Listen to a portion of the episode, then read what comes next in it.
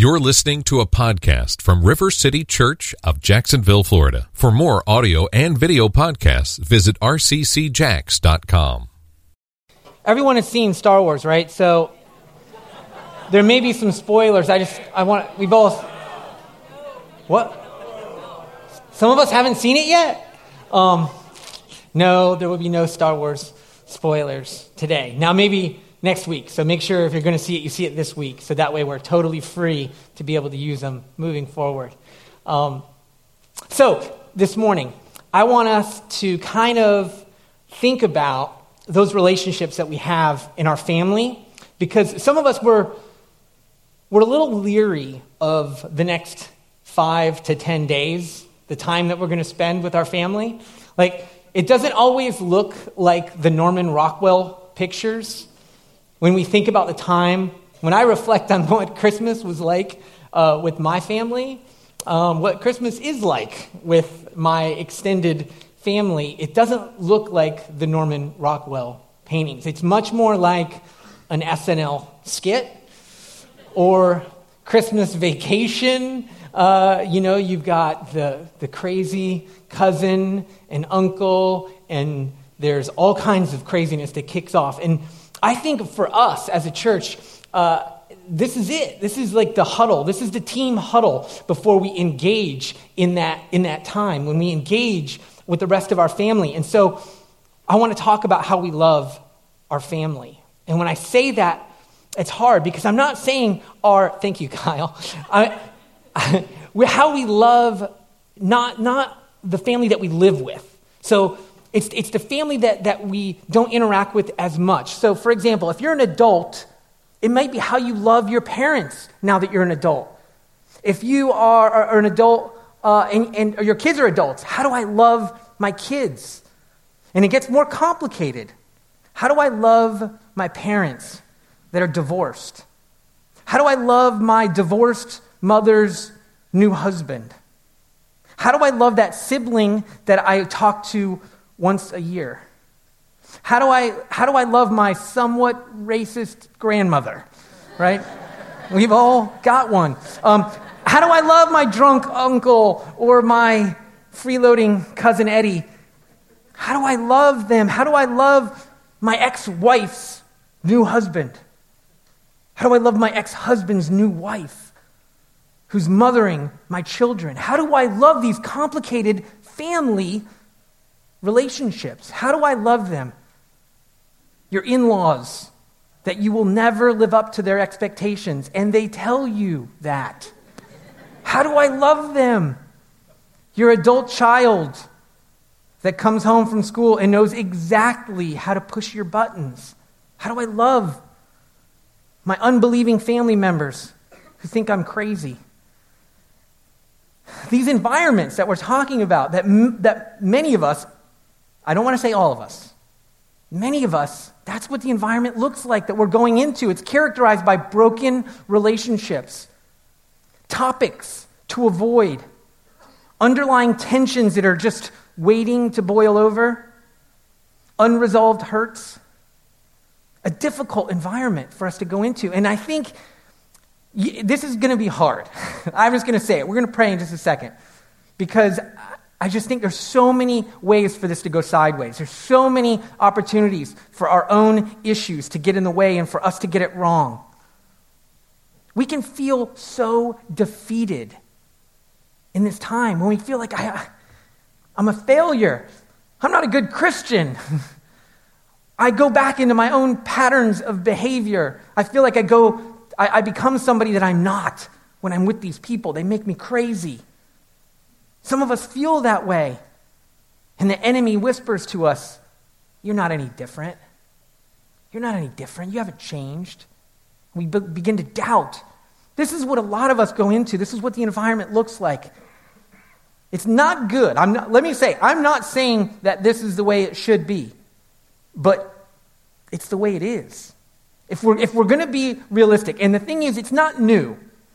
It's not new. You would, you would think that maybe this is new, right, with divorce and things like that, but, but always, always. You go back and you look at Old Testament, there are some jacked up families, right? You look back and, and, it's, and it's jacked up. Everyone back to Cain and Abel, right? Killing each other, like going after each other's throats. So we're talking about all the way back to, to the beginning of time. Joseph, Joseph and his brothers. Think about Joseph. His brothers sold him into slavery. Imagine Christmas. Hey, remember that time, you guys? That was funny when you did that. You know, like, I, this is what I'm trying to do. I'm trying to let you know, because some of us, we think everyone else's Christmas is like Norman Rockwell. That's not accurate. For most of us, that is not accurate. For most of us, it's much more Old Testament. For many of us, it's not like that. So let's pray. now, here's another thing before you pray. This could be awkward. This is why we're going to pray. You may be here with your drunk uncle, right? he may have come into town early, so you have to make eye contact with me the whole time. Do not look to the side. Let me pray. God, I pray against um, the enemy's opportunity to lie to us. And I pray, Holy Spirit, that you would be the one, not me, not any of my words, but Holy Spirit, you would be the one to lead us into truth. Now, more than ever, we need you. We need you as a helper. We need you to make up the difference. We need you to lead us this morning, protect us from ourselves, and speak truth. So, this morning, we're talking about how do we love our family, and specifically those members outside of our home, because I think there's a lot of guidance. There's a lot of, there's a lot of um, sermons that we have about how we love our spouse, of how we love our children. What we're talking about is how do we love that family that's a little bit more awkward? It's a little bit harder to think about the scriptures that might apply to that. And so we're going to be looking through some of those, those passages that are a little less common um, this, this morning. So, the first thing, how do we love our family? We love them by pursuing peace. We love them by pursuing peace. Romans 12, 18. Paul says, if it is possible, as far as it depends on you, live at peace with everyone. All those people we just talked about, Paul would say, live at peace with everyone. That's, all, that's a tall order. We are, we are called to live at peace with everyone. Those people that we don't want to live at peace with, those people that we want to pretend like we don't know. we are called to live at peace with them. But he says, if it is possible, this is important for many of us, it may not be possible. It may not be possible. If it is possible, you need to know that that relationship that you feel defeated in, that relationship that you feel like you are a bad Christian, you feel like, I don't even know if I have the Holy Spirit because I cannot live at peace. He says, if it is possible, with the implication that you may not be able to live at peace, you may not be able to have peace in all of your relationships. But he says, if it is possible, as far as it depends on you. As far as it depends on you. We love our family by pursuing peace. As far as it depends on us, we want to live at peace with everyone. Have you pursued peace? Have you pursued peace with those people? And here's the thing peace is more than the absence of conflict, right? Peace is more than the absence of conflict. Many times, the path to peace starts with conflict, right? Many times, the path to peace starts with conflict. We should minister from a place where we have experienced peace with God. And now, our hope, our desire is to manifest that peace here. I always hate, I always hate the, the way that um, people talk about they'll, they'll misquote Luke 2.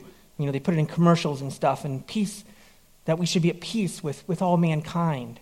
This idea. That's not what it means. That's peace with God. Goodwill towards man because he has given us Jesus and he has, he has given us a peace with him. We don't have to worry about becoming, getting peace with God. He's given us peace in Christ.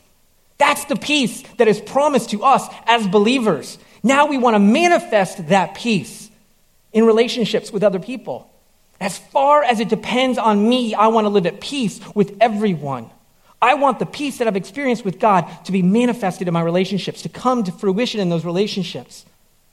It should not be a fake peace.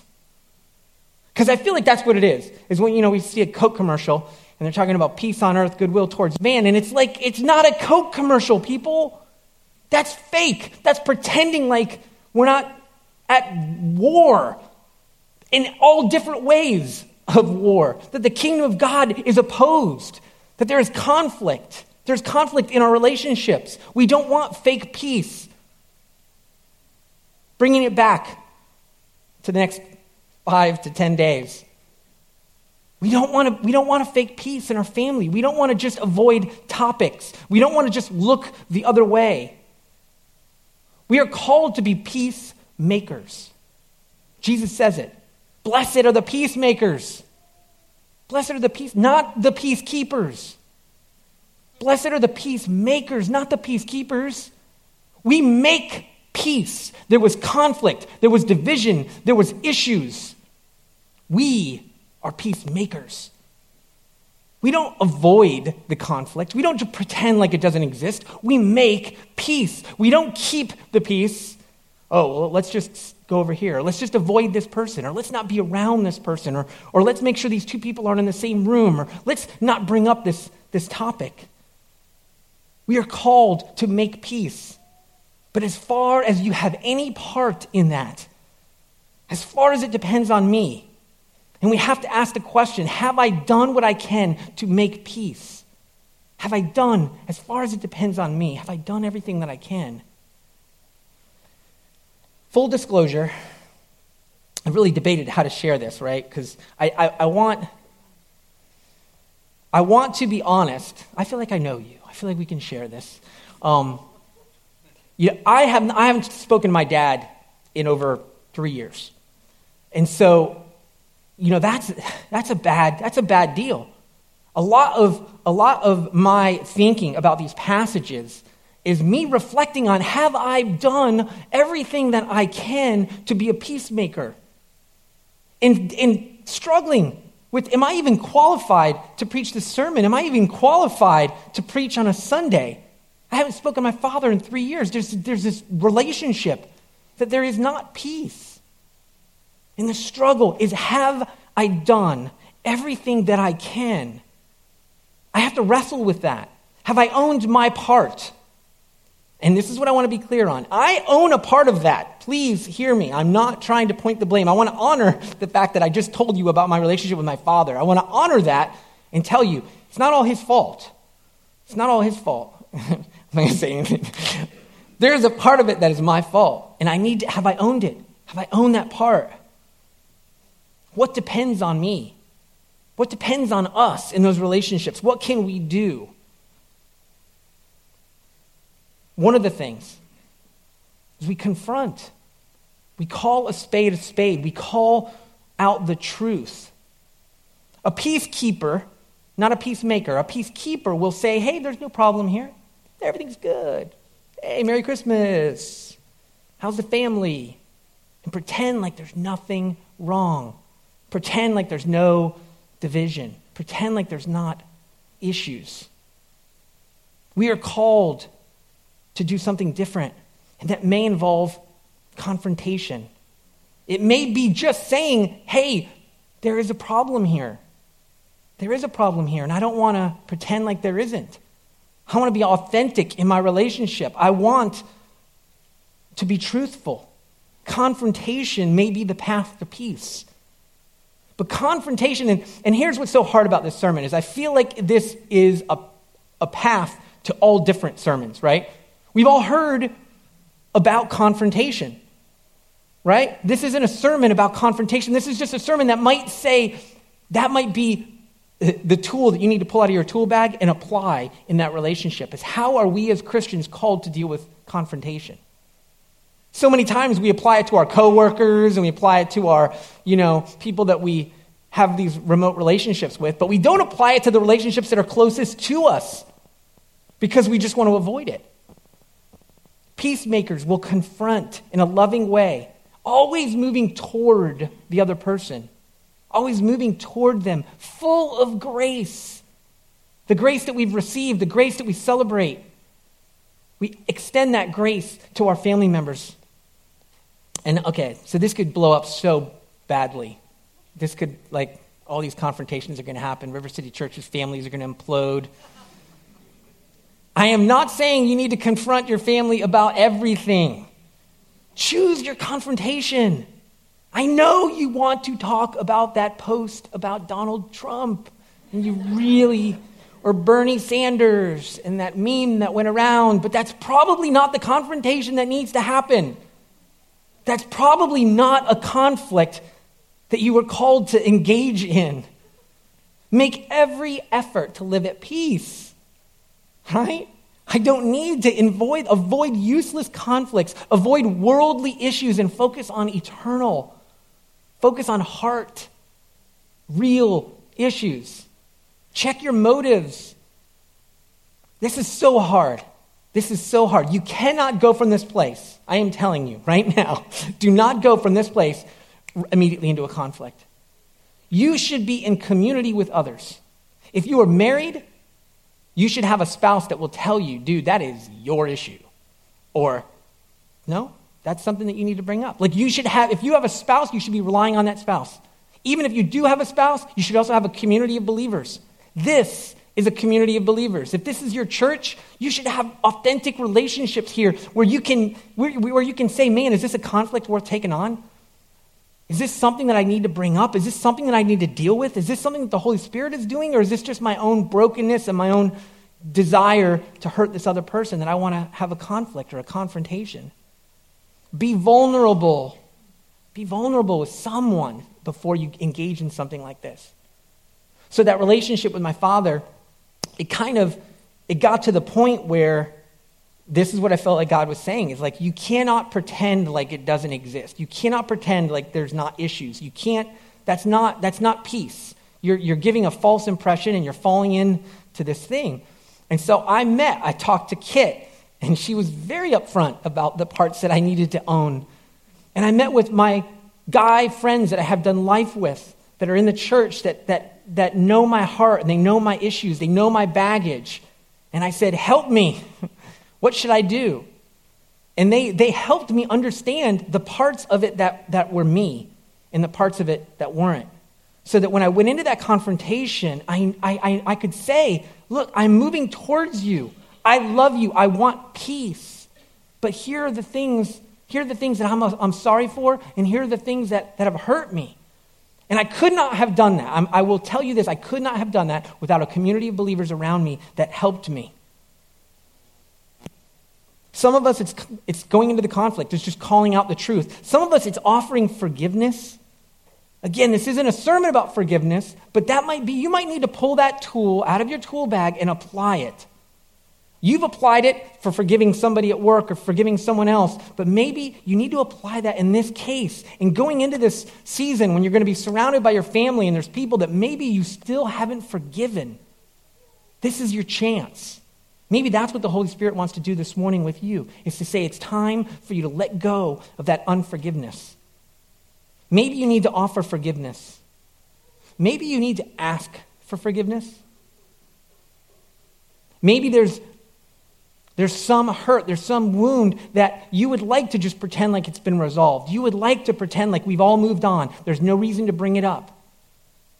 But the Holy Spirit might be telling you this morning no, you need to go to that person. You need to ask for forgiveness. You need to own your part of it because you are a peacemaker. And the peace that Christ has given you, you want to extend that to others. And the way that that peace is going to come about is by you going to that person and, and asking for forgiveness. If we're going to love them, if we're going to love our family, we're going to pursue peace. A true peace, not the peace that the world offers, not a fake peace. We're also going to love them by sharing Jesus.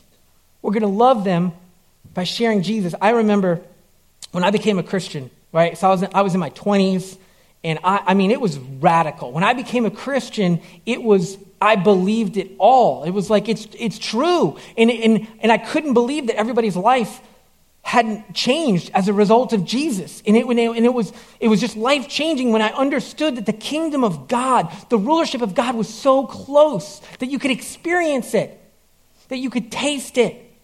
That in spite of everything that I've done, in spite of anything that's ever been done, God has made the move. In a world filled with religions where people are trying to chase after God, He chased after me. And in Christmas, we see that in a baby. The, the God of the universe would humble Himself to pursue me, to love me. That's, that's the gospel. And when we come to terms with that, when we really understand it, we want to share it with everyone, don't we? So I love, I, love a new Christian. They are so fired up, right? Because we can forget. Those of us who've been walking for a while, you forget when it was new, when you went from death to life, and it's sad. But I remember that first Christmas. Whoa. My family was in for it. When I showed up, books on hell in my bag, ready for some conversations about Jesus, right? Like finding every opportunity to talk about Jesus with your family. Have you seen that new show, Friends? I, I became a Christian in the 90s. Seen that, seen that new, new show, Friends? You know who else is your friend? Jesus. That Jennifer Aniston, she sure is hot. You know what else is hot? Hell. You know, looking for every opportunity to share Jesus with our family. And it's so, and I felt so defeated. I felt like a failure. I'm like, maybe God messed up. Maybe I was the wrong one. Maybe he was going after somebody else and I got in the way because this is not working the way it's supposed to. And I remember reading this passage that we're going to look at and being like, oh, thank God. Oh, thank God it's not just me. So this is from Matthew chapter 13, starting in verse 53. Jesus' ministry is in full swing at this point. He's got thousands of people that are following him. And when Jesus had finished these parables, he moved on from there. Coming to his hometown, he began teaching the people in their synagogue, and they were amazed. Where did this man get this wisdom and these miraculous powers? They asked. Isn't this the carpenter's son? Isn't his mother mother's name Mary? And aren't his brothers James, Joseph, Simon, and Judas? Aren't all of his sisters with us? Where then did this man get all these things? and they took offense at him. But Jesus said to them, A prophet is not without honor except in his own town and in his own home. And he did not do many miracles there because of their lack of faith. What does this mean? How do we apply this? I don't know.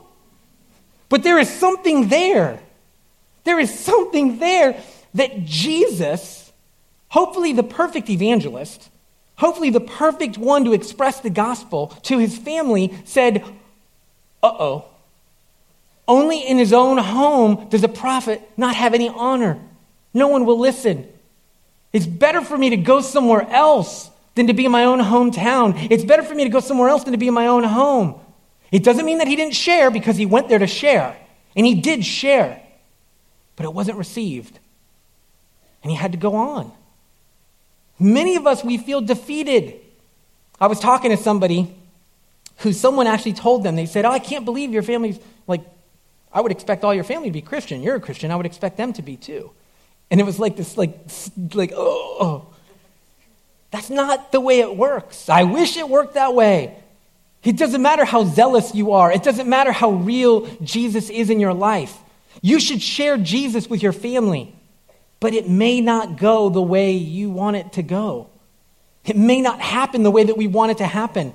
And so, those of you who are, you know, going into this season, we should be strategic about how we share Jesus, but recognizing that it may be through prayer that God's going to break through in their life. It may be through other people. It's so funny.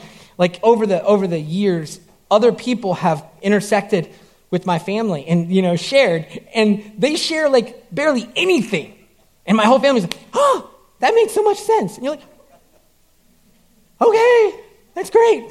Yay, Jesus. You know, like, but deep down, you're like, why didn't you hear it from me? It's because you have no honor. no one cares what you say. they didn't say that, but they thought it. We love our family by sharing Jesus. We love our family by being Jesus. right? We love them by being like Jesus. And it may take a lifetime of living like Jesus. It may take years of us living like them, but we show them, we demonstrate the gospel in the way that we live, in the way that we love others, in the way that we show them, look, this is how I can live. This is, this is what the gospel looks like lived out. It's not about fire insurance, it's about the way that I live my life today. Living out like Jesus. Jesus, a man on a mission right? We should have a purpose. We should be advancing the kingdom of God. We should be advancing the good news. Blessed are you that thought you were far away. Blessed are you who thought that God didn't care about you. Because guess what? He's come to us in the form of a, of a baby Jesus. He lived the life that we should have lived and he died, that we couldn't live and he died the death that we should have died. This is the good news that you can draw close to Him. It doesn't matter what you've done. When we live that life out, it draws people in. It can draw our family in, being on mission. But again, we're talking about our family. Mark chapter 3. Then Jesus entered a house, and again, a crowd gathered, so that he and his disciples were not even able to eat. Big crowd. So many people, they're ministering like crazy. People are dying to hear this message of the good news of what God is doing, that the kingdom of God is manifest in a way that it hasn't ever been. When his family heard about this, they went to take charge of him, for they said, He's out of his mind. How do you think he felt? How do you think Jesus, the Son of God, felt when his family came to take charge of him, the King of Kings, the Messiah, a man on a mission, a mission that would lead him to the cross, that would ultimately lead him to a place of, of being on his own, to experiencing a death that he didn't deserve. How did he feel to know that the people who knew him, who lived with him the longest, maybe didn't know him as the best, but they certainly lived with him the longest. They thought he was crazy, they thought he was out of his mind. How did he feel? We don't have a high priest who's unable to empathize with us. Going into this season that we're about to go in, we do not have a high priest who isn't aware of what it feels like to have your family think that you're crazy. In fact, if we live like Jesus, it might happen that our family thinks we're crazy. Last week, I was talking to a, a girl in the church, and she was sharing how when she graduated from college and she felt like God told her to go and do ministry in India. And her family thought she was crazy and told her, You're crazy. Don't do it. There's a conflict there, right? Well, do I listen to my mother and father? Or do I go do this thing that I think God told me to do? Do you see the conflict? I, I believe if we live the life like Jesus, if we live a life on mission, those conflicts may happen. And we have to do like Jesus did. We have to continue on the mission that he's given us. She did, by the way. Picking up in verse 31. So they go to take charge of him. Verse 31 Then Jesus' mother and brothers arrived. Standing outside, they sent someone in to call him. Jesus is inside, he's not out there. They send somebody inside to get him. And a crowd was sitting around him, and they told him, Your mother and brothers are outside looking for you. Who are my mother and my brothers? He asked. Then he looked at those seated in a circle around him and he said, Here are my mother and my brothers.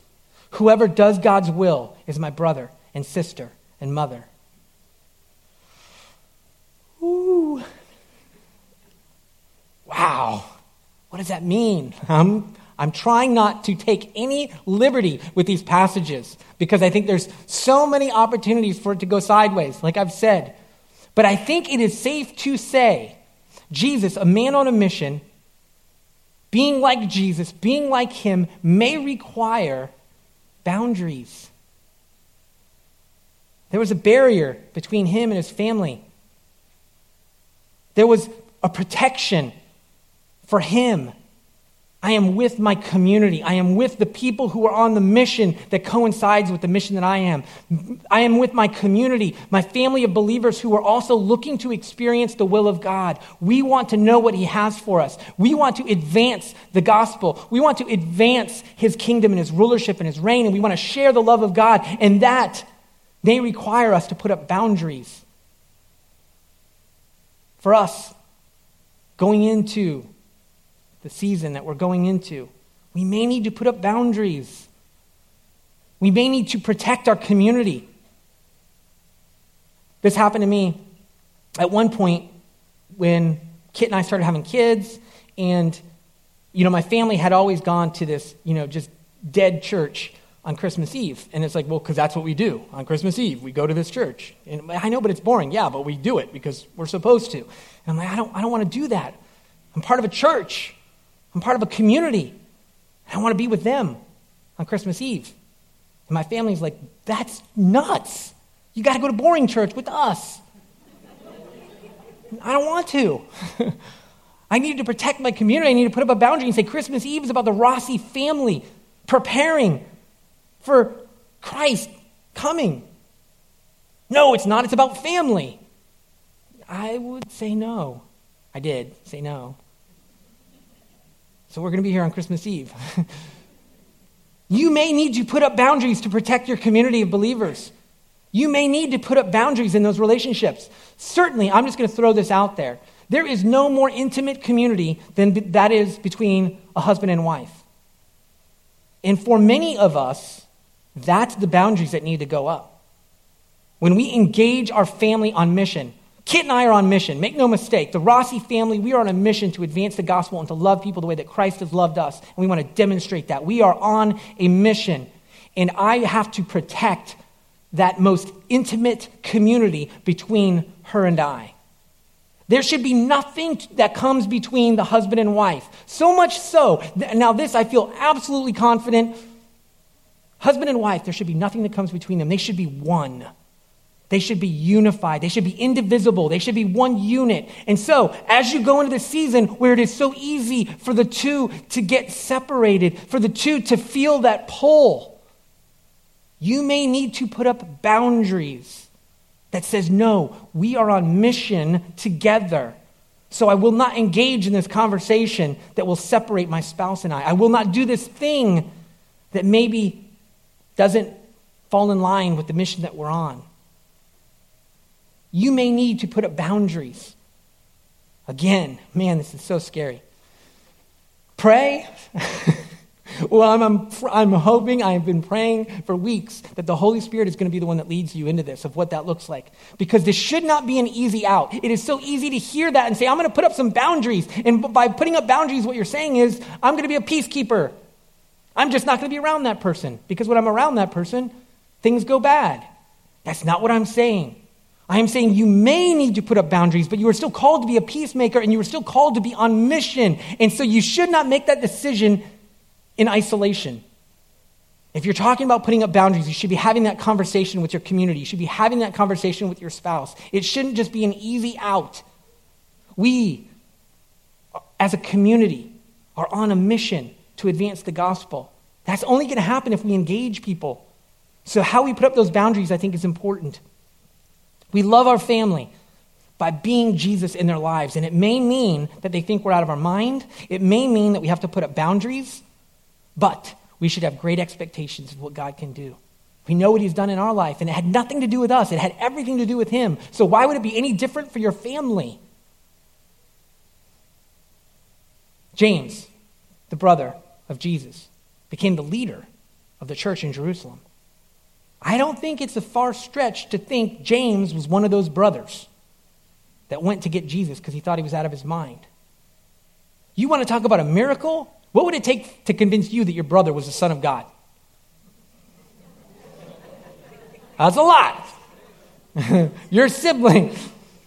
This is a miracle that happens. And so we live a life like Jesus in the hopes that one day it's going to come to them, but it might not happen the way that we think it's going to happen.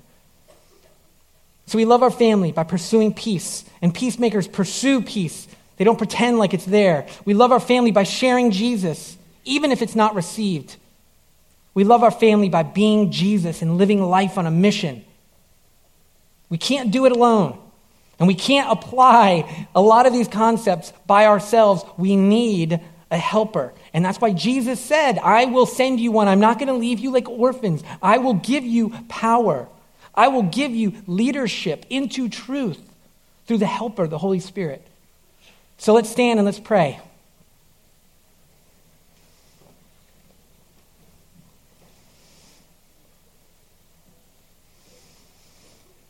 Holy Spirit, we need you. We want to make ourselves vulnerable this morning. We want to tell you that we know that we are broken. We know that we have issues, and that's why we need you to show us.